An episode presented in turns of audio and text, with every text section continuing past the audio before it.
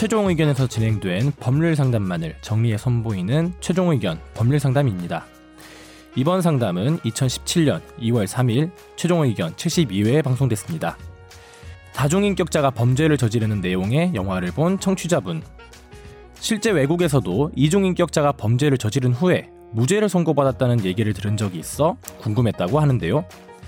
오늘 최종 의견 법률 상담에서는 다중인격 장애인의 범죄에 대해 다뤄봅니다. 최종 의견에 사연을 보내주세요. 법률 상담해드립니다. final 골뱅이 sbs.co.kr 안녕하세요. 지난주 제 메일 소개해 주셔서 감사하고 너무 반가웠습니다. 이번에는 영화 얘기입니다. 제목을 알려드리면 스포일러가 될 것 같아서 생략하겠습니다. 근데 대충 무슨 영화인지 알 것 알고 같아요. 있어요. 예. 이거 미국에서 지금 선풍적인 인기를 어, 끌고 있죠. 유명한 영화예요. 그래요?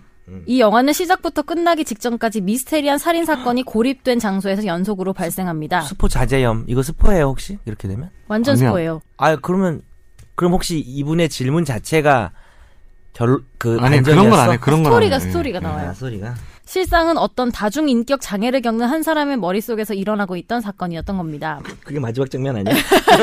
불안한데? 이 하나하나의 인격들 중엔 남자도 있고 여자도 있고 어린이도 있고 흉폭한 인격, 소심한 인격, 그만! 정의로운 인격, 나 영화 볼 거야. 살인마 인격 등이 섞여 있는데 이 중 살아남은 최후의 인격이 살인마였고 살인마 인격이 현실에서 실제 살인을 벌이면서 끝이 납니다. 끝이 났어? 야 이거 얘기해도 돼 방송에서 진짜? 왠지 많이 제목을 얘기 안 했잖아요. 그런 게 어딨어 보면 뭔지 알겠다. 브루스 윌리스가 귀신이란 거랑 뭐가 달라 제목만 얘기 안 했지 네.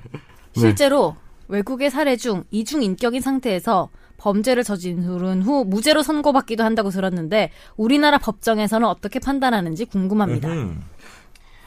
생각하니 궁금하긴 하네요. 이게 병명 아세요 뭔지? 다중인격? 네, 다중이? 그러니까 정식 명칭 다중이 뭐예요?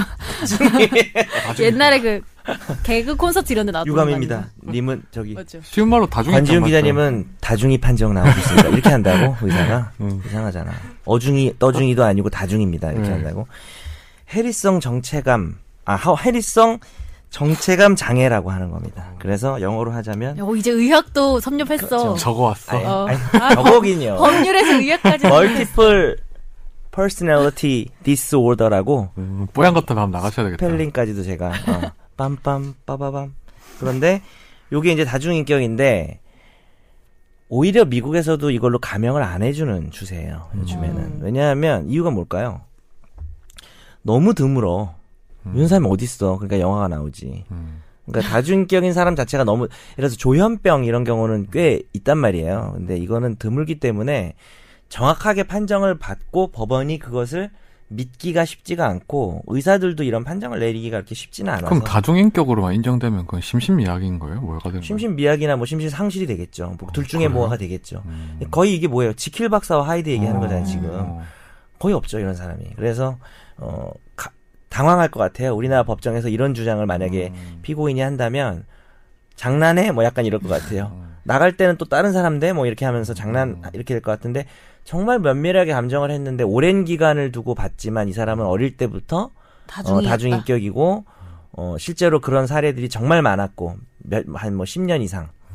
그러니까 이번에 일어난 일을 모면하려고 만들어낸 게 아니라 오랜 기간 축적된 기록이 있다. 이런 경우라면 감형이 되거나 어, 물론 그 무죄가 나올 수도 있습니다. 아주 심하면. 그래요? 그게 음. 법리적으로 가능해요? 아니 심신 심신 상실이면 가능할 수 아니 있지. 인격체라 이렇게 한 이렇게 뭐 가명은 근데 뭐 몸만 그 사람인 거잖아, 그죠, 사실은. 그러니까 그러니까 잘 안 믿겠죠. 그러면은 법원에서. 그런 사례도 없어요 지금. 그러면 그거까진 안 가더라도 약간 비슷하게 완전 필름이 끊겨서 하나도 기억이 안 나. 추측 안경은. 뭐 이해가 되는데 그러니까 이런 게 아니잖아요. 예를 들어서 권지훈 기자가 평소에는 되게 순진한 척하고 뭐 이렇게 좀 약간 야한 얘기 나오고 부끄러워한 척 하지만 사실 뭐 제가 본 모습은 되게 그냥 완전히 그냥 돌변한 모습을 몇 번 봤거든요. 제가 그래서 어떻게 돌변했는지 예, 궁금하네요. 그래서 어 이건 해리성인가 이런 생각을 잠깐 했는데 어 그냥 해리라는 여자 이름 부르면서 어쨌든 그러더라고요. 아니, 무슨 소리야? 이 말도 안 되는 소리를 지금. 그래서 그런 정도로는 인정이 안 되는 거기 때문에 아니 근데 정말 무죄가 가능할까 이게? 진짜 다중인격이라는 게 뭐 다중이라기보다 이중인격이라는 사실이 인정되면 하나의 어떤 인간의 신체에 두 개의 인격체가 있다는 건데 하긴 나도 사실 이게 없었던 사례라 그냥 될 수도 있다고 생각해봤는데 가만 생각해 보니까 A라는 인격과 B라는 인격인데 B라는 인격일 때 사람을 죽였다. 뭐 그것도 그 사람 인격이잖아. 그렇죠. 왜 어차피 고통을 받는 거는 예를 들어서 음. 그 벌을 주는 이유가 그 죄에 대한 어떤 합당한 죄값을 주기 위해서잖아요. 어. 그러니까 이 사람 몸에 그 사람이 있으니까. 그러면 어. B라는 인격이 드러날 때마다 감옥에다 넣어. 그리고 어 저 A로 돌아왔는데 어 나와 뭐 이렇게 할 수도 없기, 없기 때문에. 그러니까요. 예. 그러니까 이, 이럴 것 같아요. 그러니까 이 다중인격이라는 것만으로 어쨌든 제가 말씀드렸다시피 감형은 거의 어렵고 아까 이제 제가 드린 말씀을 좀 더 보완해서 말하자면 그 인격이 발현된 상태 자체가 정신병이라고 보이는 수준. 그러니까 어, 완전히 피해망상 이게 조현병 아닙니까? 그게 이렇게 심한 경우에는 감형이 되잖아요. 네. 뭐 그런 영향은 있을 수 있지. 다중인격 자체만으로 감형받기는 정말 쉽지가 않아요. 거의 어렵다고 보시면 됩니다. 네. 다음 사연입니다.